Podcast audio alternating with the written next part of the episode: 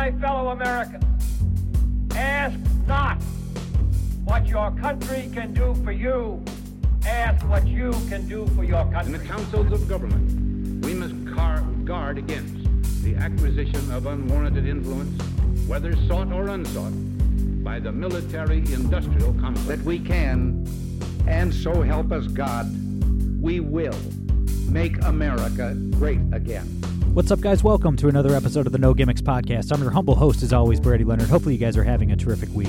A uh, great show for you today. I was joined by Keith Redhead. Keith is a member of the New York Libertarian Party, and he recently ran for office and won. He's the incoming uh, town supervisor of Ava, New York, a small town in upstate New York. Um, and uh, yeah, he, he, talked about uh, running as a libertarian.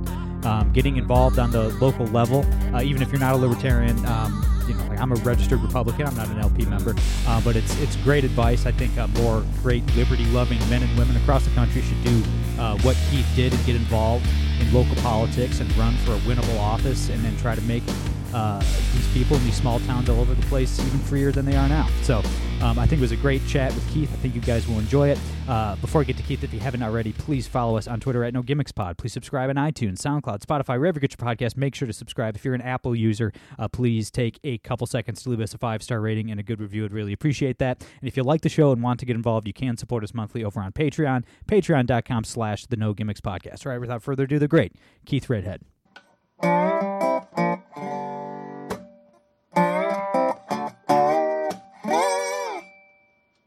All right, guys, we're here with Keith Redhead, New York Libertarian Party Executive Committee member and newly elected incoming Ava, New York Town Supervisor.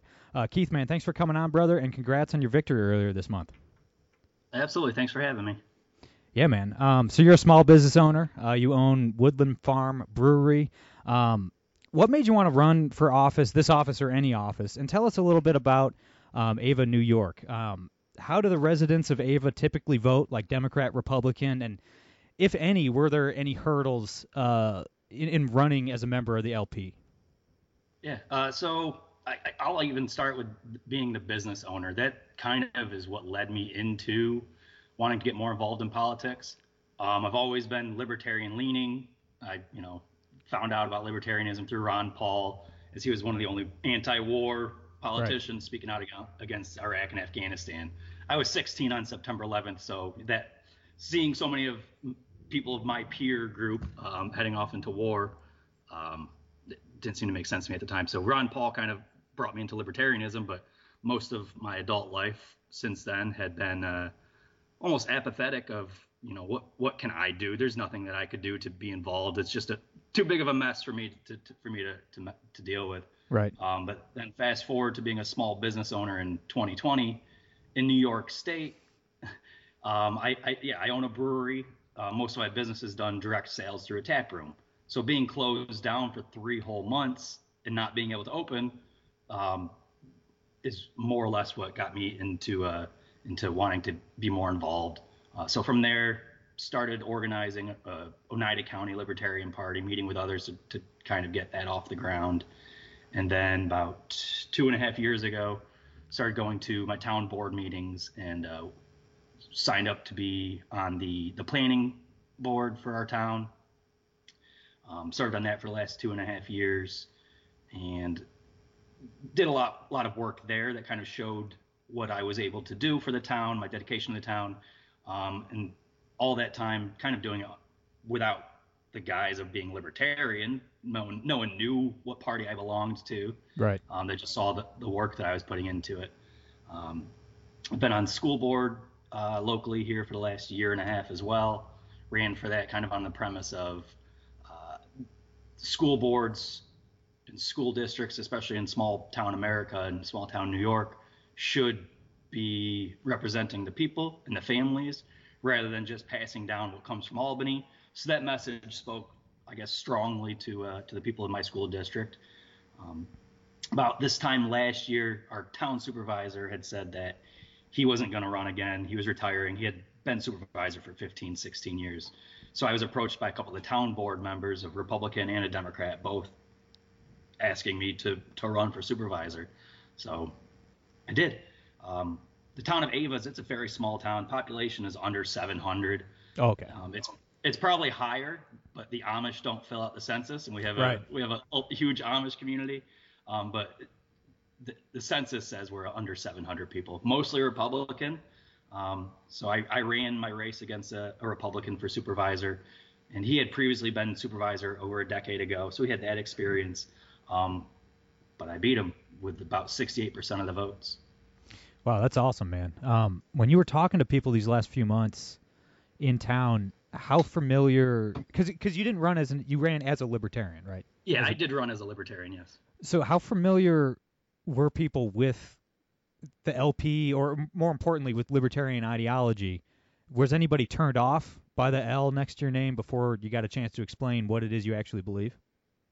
The uh, the rumblings were that libertarian meant that I was liberal, which in in small town upstate New York, uh, it, that doesn't mean classic liberalism. Right, right, right. That means you know. So uh, th- that connotation took a little bit of explaining. You know, libertarian comes from liberty. We want you to be free. We want the government out of your lives and out of your business. And just that simple statement that resonates with people. Right. So how did you differentiate yourself from your Republican opponent?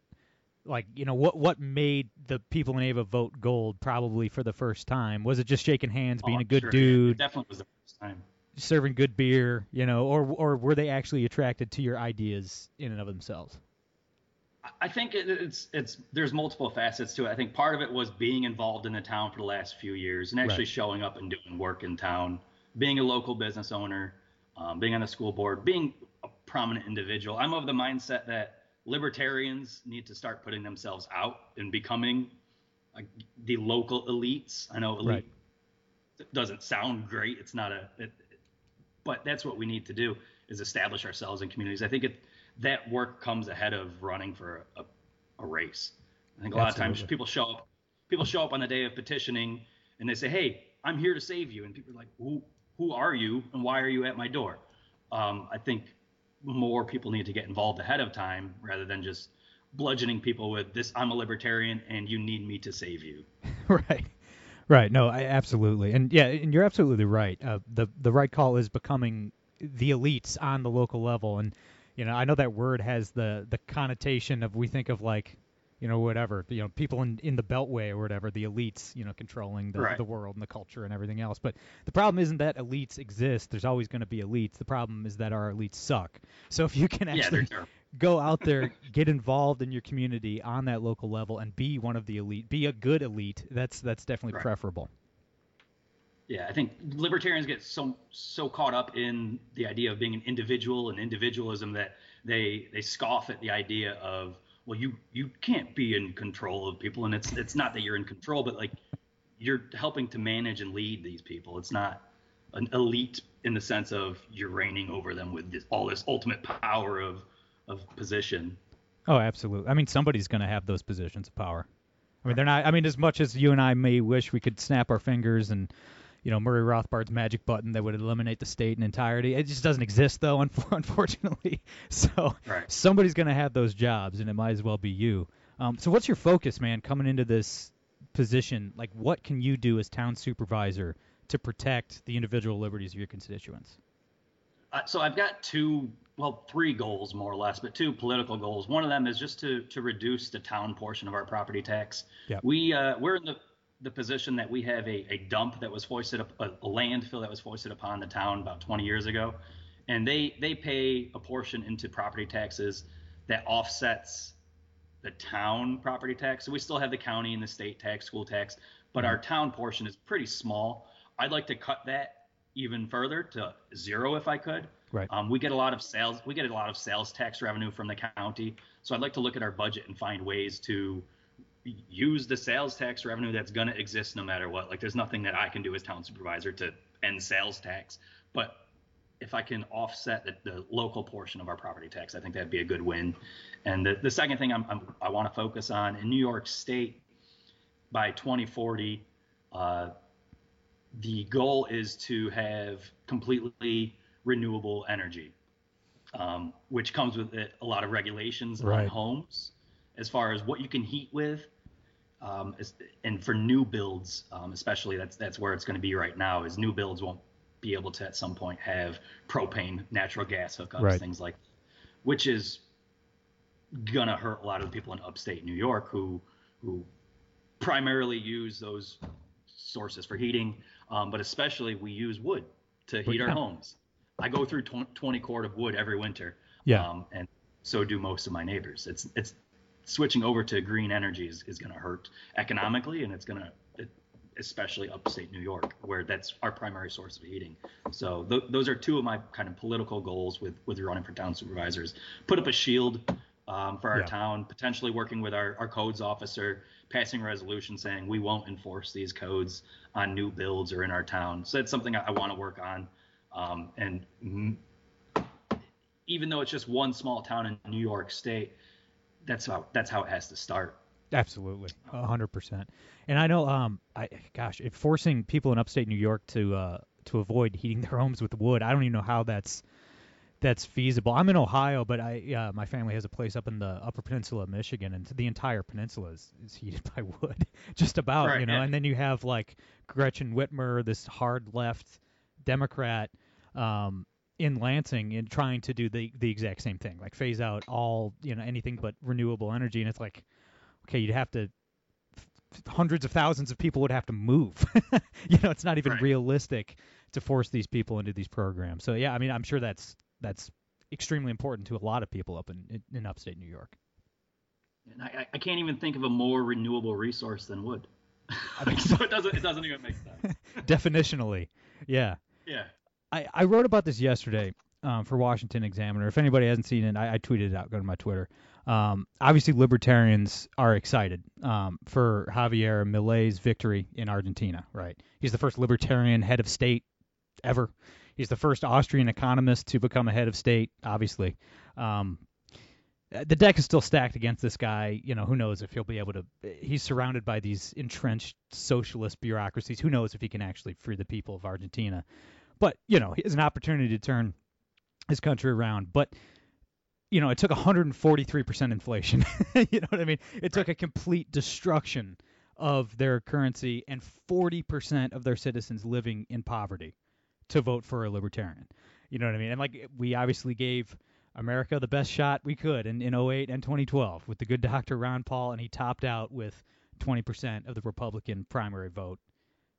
You know, eight, seven, eight percent of of the general electorate, right, w- was willing to vote for somebody like Ron Paul. Not saying a libertarian can never become president of the United States, but like in Argentina, it would probably take the kind of economic disaster that we've never seen. you know, the the Great Depression times 10 here in America to make that happen, to to shake voters out of their slumber, at least in the near term, you know. Liberty's going to have to survive on the local and regional level, you know, and, guys like you running for winnable seats and standing on principle against the state to protect local communities. I, I do believe that's the correct and probably the only path forward in the near term. What advice would you give to libertarians or anyone else who values liberty, whether they call themselves libertarians or not, who's thinking about doing what you did and, and getting involved? I'd say, uh, like I said, show up before petitioning time. Right. Be involved ahead of time. Um, our ideas do resonate, and I think uh, we've seen that in Argentina. We definitely don't want to get to the point where we're 130 plus percent inflation, so we should start on the local level. Right. I think a lot of times libertarians get caught up in our uh, our ideas too much, um, and we expect that we're going to be at, at step 10 tomorrow. Right. Um, and step 10 would be great. We have open borders. The Federal Reserve is is is disappeared. All the three-letter agencies are gone. We're free. But we're we're not even at step one. We don't even have elected offices. Um, so I think very much just start getting involved in your in your local communities, local boards, school boards, town boards. Show up. Um, I know it, in my case, we had a town board that was aging out. We have people that are in their 60s, 70s, 80s, and they've been waiting for people to show up. Right. They've been waiting for someone to come take over. And I know a, a lot of places aren't like that. People will cling to it till till the day they die. But in a lot of small towns, they want the young people to show up, and they especially want young people to show up that are like them, that have, um, I don't want to say conservative leaning um, ideas, but in upstate New York, that is what will resonate. So lean into those things, lean into that freedom, lean into that. We don't want the government involved in your lives, and, and people will follow suit because most of the time they agree as well. Yeah, I mean, there's a school board in every town. Right. You know, there's there's a whole bunch of counties in this country, and every single one of them has a sheriff. You know, there's always ways to get involved. Um, it's funny. My one of my my closest friends uh, moved to a small town I'm in Toledo, Ohio. He moved to a small town outside of Toledo, Ohio, a few years back, and um, he's never voted. He's never registered to vote. He's in his late 30s, and he has no opinions on politics. He, I mean, he knows who the president is. That's good. I, I bet he couldn't name the mayor of Toledo. I'm sure he couldn't name our congressman. He couldn't name a senator. He maybe could name Mike DeWine as governor just because his name's all over the place.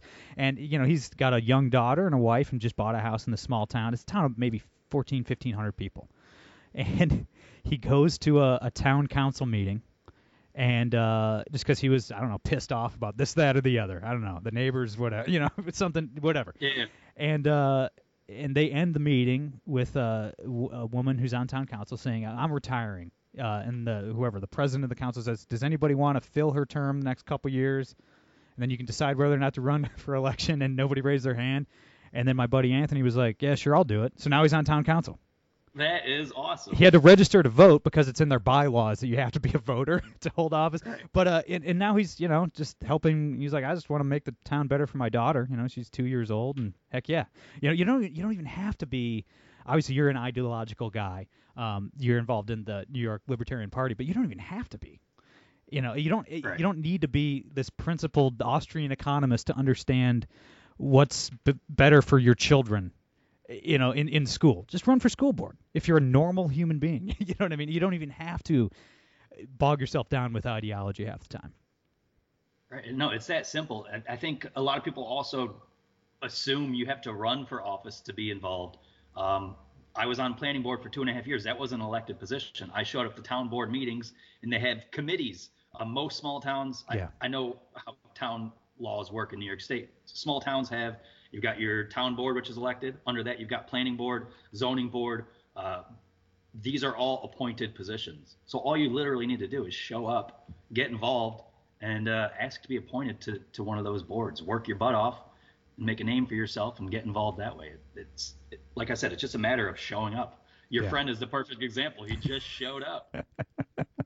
Yeah, and, and the the path you took of, of showing up time and time again for the people of your town. I mean, that is, you know, pe- people always joke about Ron Paul. It's that he delivered half of his constituents so they'd vote for him for life. You know, I mean, he literally did. I mean, he was he delivered a couple generations of voters long before he decided to run for office. He was just there. He was there for his community. He was involved, and that's what people really care about at the end of the day.